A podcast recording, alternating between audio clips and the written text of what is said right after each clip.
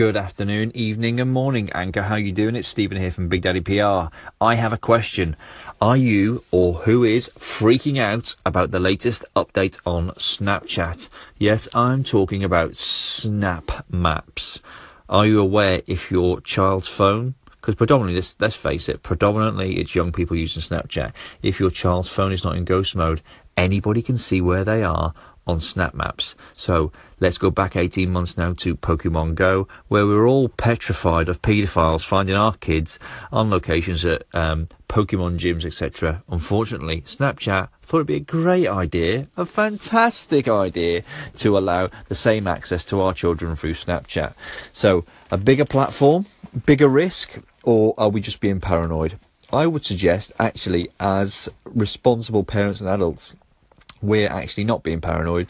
It's it's a genuine risk. You know, I'm a police. I was a police officer for ten years. Um, I see this with my police hat on um, and my radar going and the siren going off. So, guys, the, the the simplest way of getting around this is make sure you have a good relationship with your children. Check their Snapchat. Ensure they have ghost mode flick it in settings, flick it over to ghost mode so that actually no one can see where your children are. If people want to know where your children are, your children can, communicate with their friends via their Snapchat.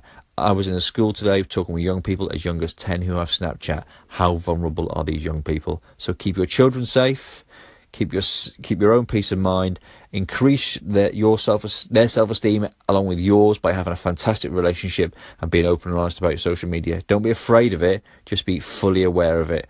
If you've got any questions, you've got any feedback, fire them on over to me. I will look forward to hit. Um, to taking these questions, and you're going to be hearing more from me. I'm Anchor. Enjoy. I'm tired. Sorry for the stuttering, but you've all been fantastic, and I hope we get some engagement on this. Take care now. Bye bye.